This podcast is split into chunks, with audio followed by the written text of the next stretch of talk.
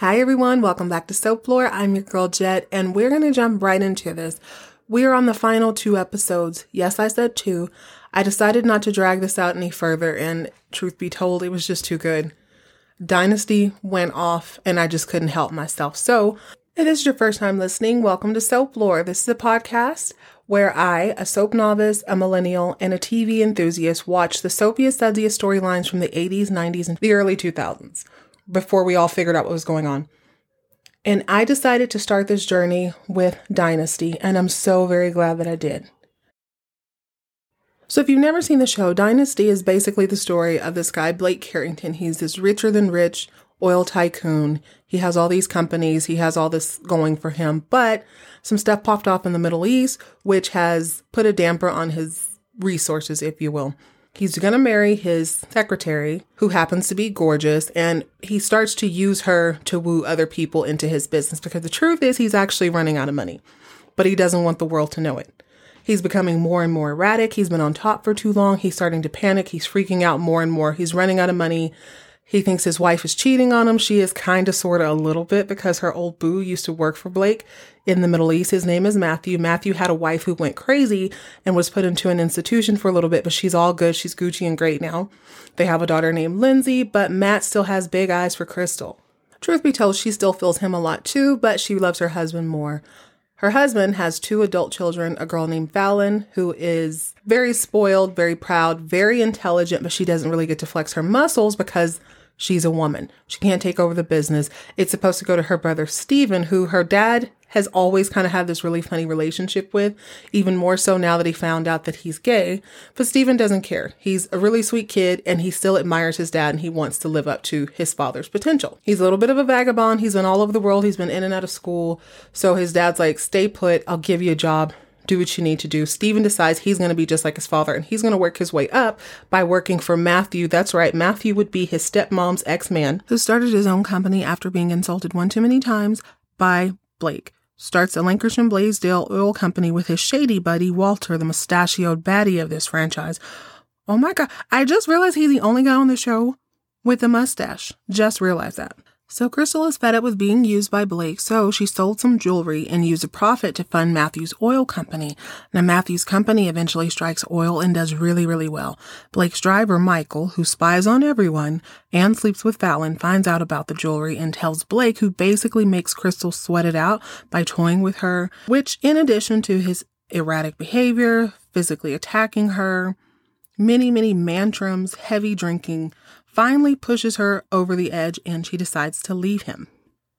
Fallon marries Jeff to keep her end of the deal and Cecil bails her dad out. Michael, her lover slash driver, finds out about the agreement with Cecil and tells Blake, who's embarrassed. And he's furious. Like I said, he didn't have money like that anymore. His money is a little bit funny, so he insists that she stays married to Jeff. Now, Jeff eventually finds out about this and decides he's going to drag every single person at the dinner table at his uncle's birthday party. He eventually stops working for a little bit and he decides he's going to make Fallon's life as uncomfortable as humanly possible, or at least until he gets over the betrayal. And finally, Steven works for Matthew for a while and even gets into a fist fight at work after his ex roommate slash former lover, Ted, visits him from New York. Ted misses Steven, but Steven isn't on the same page as Ted. He wants to make it on his own and try to build his own life. Ted respects it, but a drunk co-worker sees Ted and Steven together and he starts lying about them being super affectionate at dinner, which they totally weren't. Matthew defends Steven with his fist. Matthew and Claudia invite Steven over for dinner, where Steven and Claudia share a kiss and begin a quiet friendship that evolves into an affair. After some time, Ted once again pops up to try and convince Steven to come back to New York. Ted and Steven spend an evening together, so Steven tells Claudia about it. They stop seeing each other, and Steven asks Ted to leave because it's over. In a final ditch effort, Ted goes to the Carrington mansion to convince Steven one more time, but Steven finally gets through to Ted, who agrees to leave. But Blake, who's in a bad way because his wife just left him and he's, you know, his life is falling apart all around him, flies up the stairs into Steven's room where he tussles with Ted, who trips and falls over a box, hits his head on this brass fireplace thing, and dies. So, needless to say, it's been quite a day. It's been the longest 24 hours of Blake Carrington's life. This episode opens with the paparazzi swarming the home and Krystle coming back the, into the mansion. She must have seen it on the news, or perhaps some, I don't know how they would have called her because this was long before cell phones, but she's back home and lawyer Andrew is there to greet her. He briefs her about the situation and he tells her, he thanks her for coming home. And she's like, I'm only here for Blake, but I'm still gone. He begs her not to tell Blake that because Blake is freaking out. So this is immediately after Ted dies. The cops are there. The, the house is swarming with cops, swarming with paparazzi. And, you know, it's, it's a very confusing time. Like it happens so fast. Everyone's trying to piece it together. Blake is realizing that he has to be detained because someone is dead. He refuses to leave the mansion until he speaks to Krystle. So Andrew brings her into the library with him and she walks out of the home with him hand in hand to the police station. Now, once they're at the police station, Andrew starts to break it down for Blake. Blake is, is demanding that he call, that Andrew call senators, whomever owes Blake a favor. Call them all. And Andrew's very hesitant. He doesn't want to say anything because Krystle's in the room and she's refusing to leave. Blake says it's fine, so he breaks it down for him. Blake has stepped on so many toes, politically and otherwise, that he doesn't have any favors to call in. This is bad. This is really, really bad. The DA is absolutely going to go for first degree murder because one of the servants overheard Blake saying that he was going to kill him as he flew up the stairs.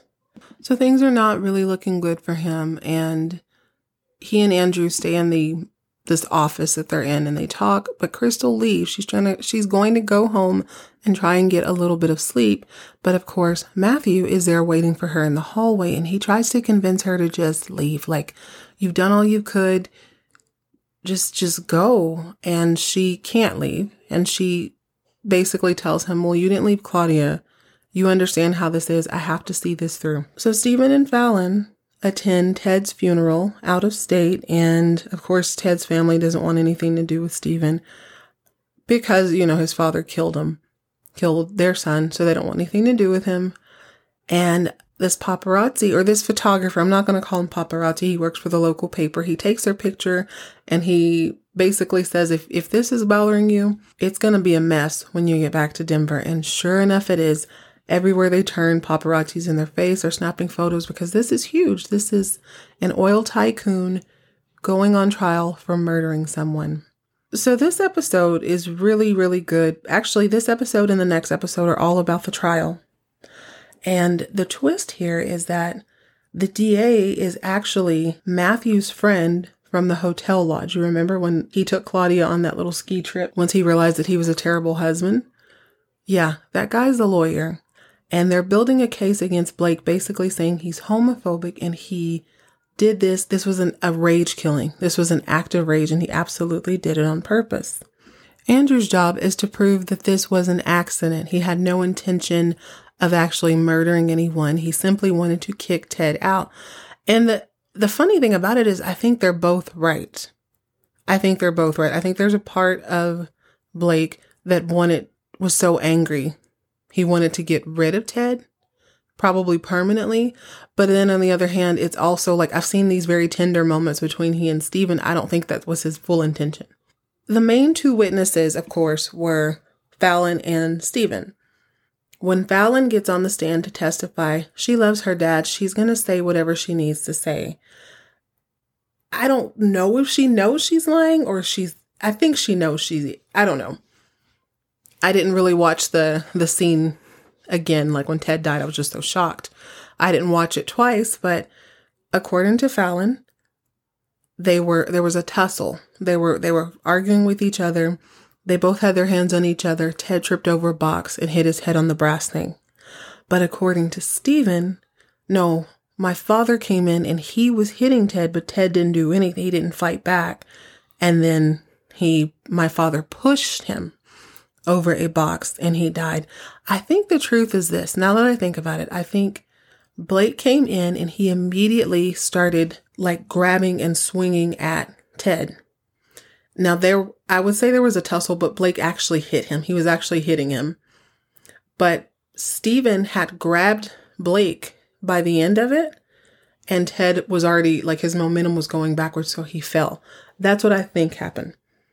But this is perfect. Just like I'm having trouble remembering so were they on the stand.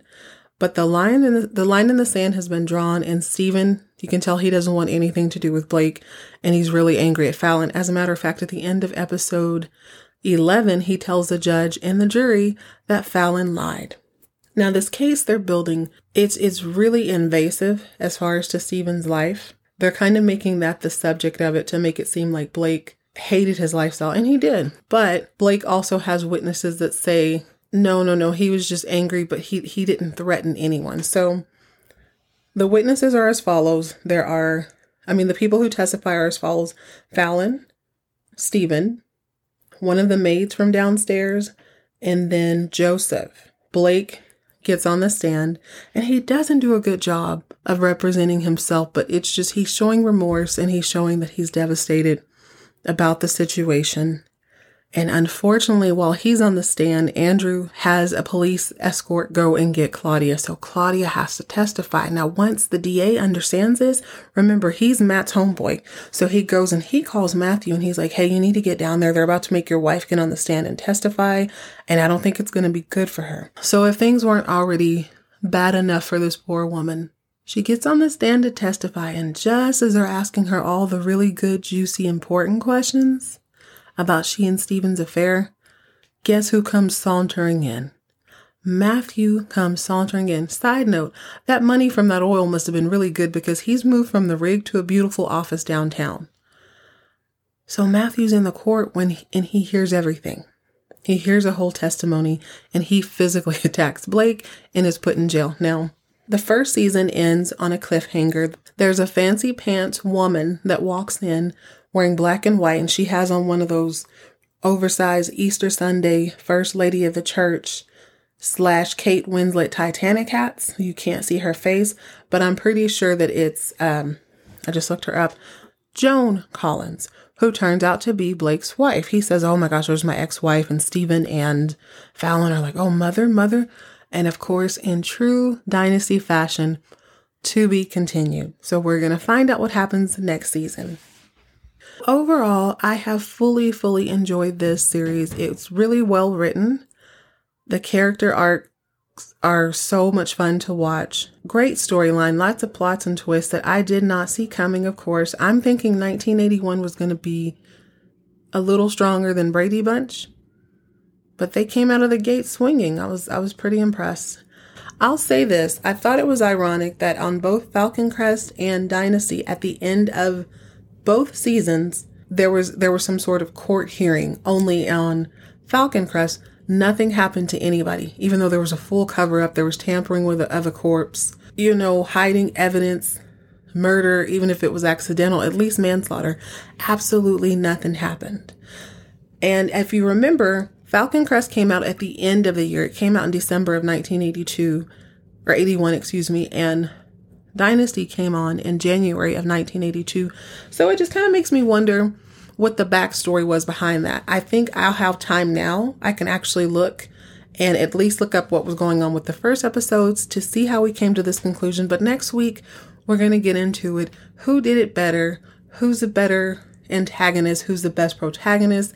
So on and so forth. Thank you for joining me for another episode of Soaplore. Remember to keep all your drama on TV and have a wonderful week.